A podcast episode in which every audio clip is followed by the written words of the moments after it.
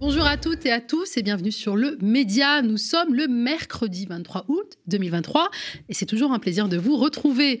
Cet été, comme chaque année, Le Média réduit la voilure pour permettre à l'équipe de prendre repos et vacances bien méritées et préparer la rentrée plus sereinement. Néanmoins, vous le voyez chaque jour, nous sommes au rendez-vous de l'actualité en maintenant des programmes pour vous informer au quotidien. Et la rentrée prochaine, puisqu'on en parle, se fera à la télé, mais surtout avec vous. Vous le savez sûrement, l'Arcom accepte de nous conventionner. D'ici la fin du mois d'octobre, vous aurez enfin un média d'opposition populaire et indépendant sur le petit écran. Ne loupez pas cette grande étape de l'histoire. Inscrivez-vous via le lien disponible en description ou alors cliquez juste ici pour recevoir toutes les informations concernant la grande campagne à venir. C'est encore le grand bazar sur la scène politique, alors que la rentrée se dessine et que les macronistes semblent déjà savoir à quelle sauce ils vont nous manger pour cette saison 2023-2024. Le bazar chez les macronistes est dans un premier temps sciemment organisé, puisque c'est l'agenda des ministres, un agenda manifestement fantôme qui pose problème, un bazar interne dans un second temps avec un nouveau en même temps, et oui encore, à la question de savoir faut-il parler au JDD, oui ou non? Macron souffle chaud, le patron de Renaissance, Stéphane Séjourné, souffle froid. La gauche aussi ne sait plus où se mettre quant à la présence de Médine aux universités d'été des écologistes. Bref, de ces sujets et d'autres, nous allons vous parler dans ce nouveau Flash Info estival concocté par la rédaction du Média. Ça fait 3 semaines que les médias, main dans la main, avec l'extrême droite, les macronistes et une certaine gauche, nous polluent l'esprit avec la polémique, au cœur de laquelle ils ont plongé et sali l'artiste Médine, supposé antisémite et homophobe. On savait que taper sur l'islam et les musulmans était une tradition estivale en France. On a tous en mémoire les débats grotesques autour de la Abaya, du foulard et du burkini, mais il fallait visiblement innover. Ah tiens, pourquoi pas Médine? Il est musulman, issu des quartiers populaires, militant antiraciste et résolument de gauche. Voyons un peu ce qu'on peut tirer de cette combinaison et comment la faire résonner avec l'actualité. Et pourquoi pas diaboliser la participation de Médine aux universités de gauche? On taperait à la fois sur l'islam et la gauche une aubaine.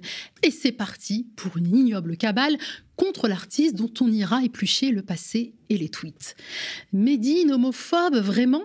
On l'a reçu au Média le 20 juin dernier et voici ce qu'il disait. C'est ça qui, selon moi, effraie le plus mes détracteurs, c'est que j'ai cet esprit de convergence aujourd'hui, que j'arrive en fait à fraterniser et à comprendre la douleur des luttes de travailleurs, comprendre la douleur des luttes des homosexuels, de comprendre que quand on agresse un homosexuel pour ce qu'il est, pour ce qu'il représente, et pour son orientation, c'est le même mécanisme qui s'oriente vers les musulmans, c'est le même mécanisme qui s'oriente vers quelqu'un qui est issu de l'immigration algérienne. Et en fait, de comprendre qu'il y a un point commun entre toutes ces douleurs et de les transformer en actions militantes et en essayant de peser dans le débat politique pour changer les choses, c'est ce qui effraie le plus mes détracteurs. Et je les comprends, bon courage à eux, parce que là, je suis vraiment ancré dans cet état d'esprit de vouloir être intersectionnel dans ces différentes luttes et de les incarner et de ne pas avoir peur des intimidations et de les mener jusqu'au bout. Je crois qu'on peut dire que ces propos sont sans équivoque et le trait de Dinguet, militant à EELV, démontre également le caractère fallacieux des accusations d'homophobie contre Médine. Sur l'accusation d'antisémitisme, les détracteurs de Médine vont sortir plusieurs cartouches. Tout d'abord, la quenelle. Geste popularisé par l'humoriste Dieudonné, connoté antisémite. Il y a près de 10 ans, Médine a effectué une quenelle, comme l'a fait avant lui Yann Barthès. Et comme Yann Barthès, il ignorait, je cite, que ce geste était un signe de ralliement antisémite. Médine pensait que la quenelle traduisait la liberté d'expression. Il reconnaît une maladresse qui vise, je le cite encore, à le disqualifier et discréditer la gauche à travers lui. Si l'on excuse Yann Barthès, c'est pas Médine, ça va commencer à se voir que la polémique est raciste, alors vite trouvons un plan B. 2. Le tweet antisémite. Le 1er août, l'essayiste Rachel Kahn, proche de la Macronie, du printemps républicain et de l'extrême droite, insultait Médine sur Twitter en ces termes. Tout le monde critique son invitation aux journées d'été des écologistes alors que c'est une très bonne idée pour l'atelier traitement des déchets. non satisfaite et résolument décidée à provoquer le rapport, Rachel Kahn reviendra à la charge 10 jours plus tard quand Mathilde Panot annonce à son tour la venue de Médine aux universités d'été. L'essayiste, habitué aux polémiques, interpelle la présidente des députés insoumis. Est-ce qu'il y aura une explication de texte de Médine et vous-même sur l'utilisation du mot rescapé ? En effet, Panot était elle-même accusée d'antisémitisme pour avoir déclaré qu'Elisabeth Borne était une rescapée des élections législatives alors qu'un de ses parents était un survivant de la Shoah. Réponse de Médine, rescapé. Personne ayant été jetée par la place hip-hop et bouffon au sens propre à la table de l'extrême droite. Ce jeu de mots dont est coutumier l'artiste suffira à jeter l'opprobre non seulement sur lui, mais également l'ensemble de la gauche qui a osé inviter un antisémite à ses universités. Qui aurait pu savoir que Rachel Kahn, dont on ignorait l'existence il y a quelques années, et qui déjeunait au domicile de Marine Le Pen en 2021, était juive et petite fille de déportés. Eh bien, Médine aurait dû acculer l'artiste qui, dès 2008, condamnait l'antisémitisme dans ses chansons, finira par présenter ses excuses, tandis que le RN, dont l'idéologie puise ses racines dans l'antisémitisme, est invité à s'offusquer du tweet incriminé. Écoutez, moi, quand j'entendais parler la gauche de convergence des luttes, je ne savais pas que c'était, par exemple, une lutte contre les Français d'obédience juive, par exemple. Parce que Médine a fait des quenelles. Oui, effectivement, il a été lié avec certains penseurs, si vous voulez, ou leaders, enfin, appelez-les comme vous voulez, aux propos antisémites. Il a fréquenté des associations des frères musulmans, donc islamistes. Et donc, recevoir aujourd'hui quelqu'un qui chante et qui prône le djihad, quand même, hein, c'est dans ses chansons la fatwa, sur lui donner une tribune, moi, je trouve ça dangereux. Les cons, ça ose tout, et c'est comme ça qu'on les reconnaît, disait Michel Audiard, et on doit bien reconnaître que la polémique sur Médine est un piteux dîner de cons auquel EELV s'est attablé. La polémique Médine continue. Hier, les deux maires écologistes de Strasbourg et de Bordeaux ont annoncé qu'ils ne se rendraient pas aux universités de rentrée en raison du maintien de la présence du rappeur accusé d'antisémitisme. Est-ce qu'ils ont raison ? Et si oui, est-ce que vous ferez la même chose en ne vous y rendant pas ? J'irai aux journées d'été, déjà parce qu'il y a énormément de militants qui se mobilisent pour que ça s'organise, que c'est des lieux de débat très importants, que c'est un lieu de rencontre aussi avec des militants qu'on n'a pas et des militantes qu'on n'a pas toujours l'occasion de rencontrer. Maintenant, je me suis déjà exprimée sur le fait que la maire de Strasbourg et le maire de Bordeaux disent « Nous, si Médine est là, compte tenu de la nécessité de lutter contre l'antisémitisme, on ne s'y rendra pas ». Est-ce que vous considérez que c'est la bonne position ? Non, puisque moi j'y vais. Moi, j'y vais. Donc, qu'est-ce que vous leur dites ? Vous leur dites, vous vous trompez ? Je vais débattre. J'y vais, je vais débattre. Et je dis que oui, le tweet qu'a fait Médine est antisémite et que ça, on ne peut pas le nier. Et qu'on a un problème de flou autour de cette notion d'antisémitisme, puisque manifestement, une partie des personnes ne considèrent pas que c'est antisémite. Alors, c'est ce qu'on appelle un revirement à 180 degrés. Et on assiste depuis au lamentable déchirement d'EELV qui a manifestement cédé aux pressions du bloc bourgeois. Quant au militant Youssef Brakni, il explique cette crise interne au sein de EELV par des réflexes puissants d'une gauche coloniale qui ne comprend absolument rien aux luttes des quartiers populaires. Une gauche coloniale et paternaliste, parfaitement incarnée par la figure de Marine Tondelier, secrétaire nationale du parti, qui déclarait ceci au micro de France Inter. L'antisémitisme est en recrudescence. Et pour le combattre efficacement, on a besoin aussi d'émetteurs qui... vont expliquer, comme Médine l'a fait sur d'autres sujets, il a été capable d'expliquer que ce qu'il ressentait comme rappeur racisé élevé dans les quartiers populaires du Havre, il se sentait dans une convergence d'oppression avec des personnes victimes d'homophobie. Il a été capable de dire ça. Si je veux qu'il soit capable de le dire aussi sur l'antisémitisme, et je veux que chacun se rende compte de l'impact que ça aurait s'il était capable de le faire. Après, c'est pas à moi de m'expliquer, c'est pas à moi de le faire à sa place. Je souhaite qu'il le fasse évidemment chez nous le 24. On l'a invité parce qu'il était du Havre. Il se trouve qu'on a invité Édouard Philippe et Médine, les deux personnes un peu... Il a répondu Édouard Philippe. Mais je vais vous dire, je serai extrêmement attentive à ce que Médine dira le 24 et à ce qu'il dira tous les jours qui suivront, parce qu'il a, à présent, maintenant que cette polémique a été montée, je pense qu'on s'en serait tous bien passés, très concrètement. Non, mais elle est montée, je veux dire, elle est montée de fait. Je ne dis pas que c'est... mais cette polémique, manifestement, est présente. Elle a monté de jour en jour. Maintenant qu'elle est présente, je souhaite qu'elle serve au moins à faire en sorte de faire reculer l'antisémitisme dans ce pays. Et vraiment, je pense que si Médine réussit son exercice, prend conscience de ça et le dit, à un vrai travail de fond et dans la durée sur le sujet, ça peut avoir un impact que d'autres n'aurait pas eu. Voilà. Mais c'est sa responsabilité à lui et j'y serai très attentive. Est-ce que tu entends, petit Médine ? On t'a à l'œil, et qu'on ne t'y reprenne plus. Même ton infantilisant du côté de Sandrine Rousseau, qui sans demander la déprogrammation du rapport à l'université d'été EELV, l'a sommée de reconnaître le caractère antisémite de son tweet. Rien que ça. Est-ce que vous percevez aussi la coloration raciste de telles injonctions ? Je n'ai pas souvenir que la polémique sur les dessins antisémites de Yann Moix et les propos de Gérald Darmanin dérangés par la présence des produits cachers dans les rayons ait duré près d'un mois. Mais pour étouffer toute accusation de racisme, EELV va appeler à la rescousse Karima Deli. L'eurodéputée se montrera encore plus radicale et s'opposera à la venue de Médine aux universités d'été. La polémique sur Médine aura le mérite de faire revivre des figures polémiques qu'on avait presque oubliées et de mettre en lumière un clivage à gauche, car les réactions diffèrent du côté des insoumis qui ont su résister aux pressions et pour qui il n'y a tout simplement pas de polémique. Et il n'y a pas de sujet Médine, et mieux que ça, je suis même honorée que Médine accepte de venir dans nos universités d'été. Médine a été victime depuis plusieurs jours d'une cabale ignoble menée par l'extrême droite, main dans la main avec les macronistes. Médine n'est pas antisémite. Médine est un rappeur engagé qui a fait des textes et qui a chanté que l'antisémitisme était un cancer dans notre société, qui s'est toujours engagé contre toutes les formes de discrimination. Il y a de polémique que pour ceux qui veulent voir une polémique, parce que très honnêtement, moi, j'en parlais pas au début tellement je trouvais ça lunaire, mais ça devient grotesque cette histoire. Franchement, c'est une insulte à l'intelligence des gens. Comment est-ce qu'on peut penser que ce tweet est antisémite ? Si on le pense vraiment, faut pas l'inviter, hein. Je veux dire, moi, on n'invite pas des gens qu'on estime être des antisémites à des universités d'été pour qu'ils s'excusent. Mais il n'est pas antisémite son tweet. Moi, j'étais atterré parce que je connais Médine.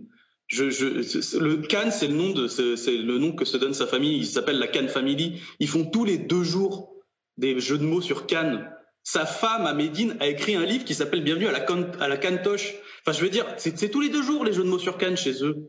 Et donc là, ça serait antisémite. Moi, je trouve ça... c'est grotesque, en fait. Et pour ceux qui seraient tentés d'accuser la France insoumise d'antisémitisme, voici ce que déclarait Barbara Lefebvre, enseignante et autrefois membre de la Licra. Ah non, mais moi, j'ai pas dit du tout que le tweet était antisémite. Personnellement, je n'y vois pas de l'antisémitisme. Voilà. Je pense, à titre personnel, vous êtes professeur des écoles, je pense à titre personnel, pour avoir participé à l'ouvrage Les territoires perdus de la République en 2002, où nous parlions des problèmes de l'antisémitisme dans les milieux islamistes, je pense être assez bien placé, je crois, et avoir été membre de la commission éducation de la Licra pendant des années, pour dire, estimer, savoir un petit peu, en plus j'ai travaillé sur la question des génocides, ce qu'est l'antisémitisme. Je suis désolée, rescanpé, ça peut être un jeu de mots pour le moins déplacé, stupide, mais je n'y vois pas de l'antisémitisme.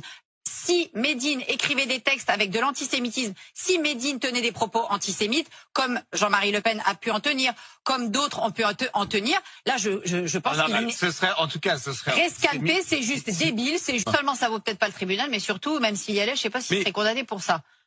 Quand on voit que Pétain sauve les Juifs, a sauvé les Juifs, la justice a estimé qu'il fallait relaxer. Aujourd'hui, c'est en cassation. Moi, je trouve qu'excusez-moi, mais Pétain a sauvé les Juifs, c'est légèrement plus connoté que rescanpé, ou en tout cas, si ça l'est autant. Pour rappel, la personne qui continue de soutenir que Pétain a sauvé les Juifs, c'est Éric Zemmour, candidat à l'élection présidentielle de 2022 et repris de justice notoire dont les propos antisémites auraient dû le rendre infréquentable. Mais... on ne jouit pas des mêmes privilèges. Pour revenir à l'intervention de Barbara Lefebvre, dont l'expertise sur la question de l'antisémitisme fait l'unanimité, elle aurait pu mettre tout le monde d'accord et éteindre la polémique, non ? Alors qui a intérêt à la raviver ? Qui veut la peau de Médine et pour quelle raison ? Pour tenter de le comprendre, je vous propose de vous replonger dans un article du journal israélien Haaretz qui titrait ceci pendant les élections présidentielles de 2022. Macron needs the young Muslim vote to get reelected and he knows it. Macron a besoin du vote des jeunes musulmans pour être réélu et il le sait. Souvenez-vous d'ailleurs que le président, alors candidat, avait foncé dans les studios de Beur FM 2 jours avant le premier tour. Si Médine est l'homme à abattre, c'est parce qu'il a le pouvoir de mobiliser un électorat, l'électorat des quartiers populaires, dont la Macronie a bien besoin pour entrevoir une victoire loin d'être acquise à l'horizon 2027. Ne nous trompons pas d'ennemis. Rappelons que le groupuscule d'extrême droite Waffenkraft a récemment été condamné aux assises pour avoir projeté des attentats contre Médine, Jean-Luc Mélenchon, la Licra et le Crif. La première des priorités de l'exécutif, c'est la canicule. Voilà ce qu'a déclaré Elisabeth Borne ce midi.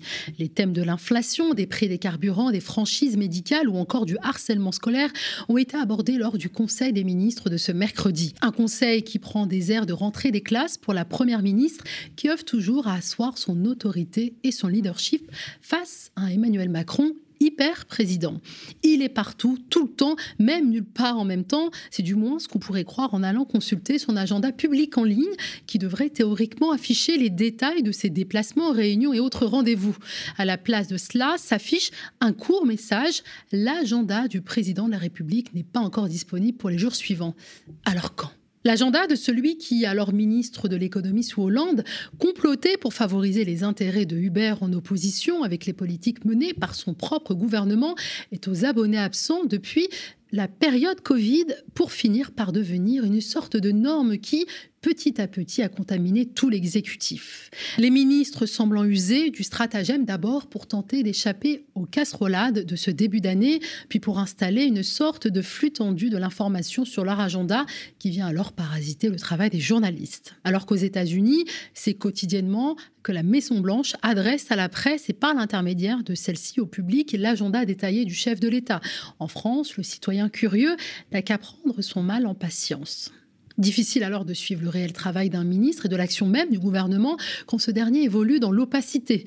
Une situation qui, en opposition avec l'idée même d'une démocratie, tend à illustrer un pouvoir macroniste qui se droitise et semble de moins en moins à l'aise avec la transparence. Que valent alors, dans ce flou toujours plus grand, les annonces gouvernementales, réelles politiques ou éternelles communications ? Nouveau macroniste dans le JDD ce dimanche. Carl Olive et sa tribune allons sentir le cul des vaches. 2 semaines après l'interview de Sabrina Agresti-Roubache, secrétaire d'État chargée de la ville dans la toute première édition post-grève du JDD avec Geoffroy Lejeune en rédacteur en chef, c'est au tour du député Renaissance des Yvelines d'y écrire une tribune. C'est une trahison ou désobéissance à son chef de file à l'Assemblée nationale, Sylvain Maillard. Le chef des macronistes écrivait dans une boucle commune, député Renaissance, regardons la ligne éditoriale des prochaines éditions pour voir si elle est aussi inquiétante que celle de ce premier numéro. En attendant, je vous demande de ne pas participer à des articles de ce journal du dimanche, a rapporté Le Parisien il y a une dizaine de jours. Ce journal n'apporte toujours pas la garantie nécessaire de pluralité que notre groupe attend. Cette participation n'engage en aucun cas les députés Renaissance. Je réunirai le bureau du groupe Renaissance à la rentrée pour donner suite, tweet Sylvain Maillard dimanche. Du côté de l'Élysée, on est très discret sur la question. La proximité revendiquée de Sabrina Agresti-Roubache et de Carl Olive avec Emmanuel Macron indique au minimum une forme de tolérance présidentielle à l'égard de leurs initiatives, analyse Le Monde. Les deux intéressés affirment avoir suivi les process ou être en échange régulier avec le chef de l'État et n'avoir reçu aucune consigne ou découragement. Emmanuel Macron avait d'ailleurs accordé une interview à Valeurs Actuelles en 2019 sur les thèmes de l'immigration ou encore du voile, cher à ce journal d'extrême droite. Le projet politique que portent ces médias n'est pas celui du président et de loin affirme son proche entourage au Monde. D'ailleurs, ils sont extrêmement durs avec lui. Il veut que le combat se mène politiquement en allant convaincre sur toutes les chaînes et dans tous les titres. Comme disait Mendès France, en démocratie, il faut convaincre. Pour d'autres, notamment à gauche, cela participe à la banalisation de l'extrême droite et l'hégémonie grandissante de Vincent Bolloré. Compliqué pour Emmanuel Macron d'entrer en conflit avec l'industriel milliardaire qui préfère plutôt organiser les états généraux de l'information en septembre. Et on conclut ce flash avec l'actualité internationale. Des scènes de pillage sont constatées dans plusieurs endroits du monde sans lien entre elles. En Argentine, l'inflation frappe durement le pays. Elle atteint 115% sur un an. Dans plusieurs provinces, des commerces, notamment de nourriture, sont pillés ces derniers jours. Le gouvernement nie tout lien de cause à effet. La 3e économie d'Amérique latine est aux prises avec une inflation endémique à 2 chiffres depuis plus de 12 ans, une inflation telle que le gouvernement a lancé en mai un billet de banque de 2000 pesos, le plus important qui n'ait jamais circulé. Jusqu'à présent, la plus grosse coupure en circulation était un billet de 1000 pesos lancé en 2017 avec une valeur équivalente à l'époque à 55,5 $, rapporte la Tribune. Une trentaine de personnes a été arrêtée.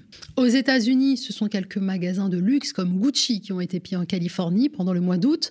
Une aubaine pour les républicains qui récupèrent ces scènes pour fustiger les dirigeants démocrates qui dirigeraient ces villes de manière trop laxiste.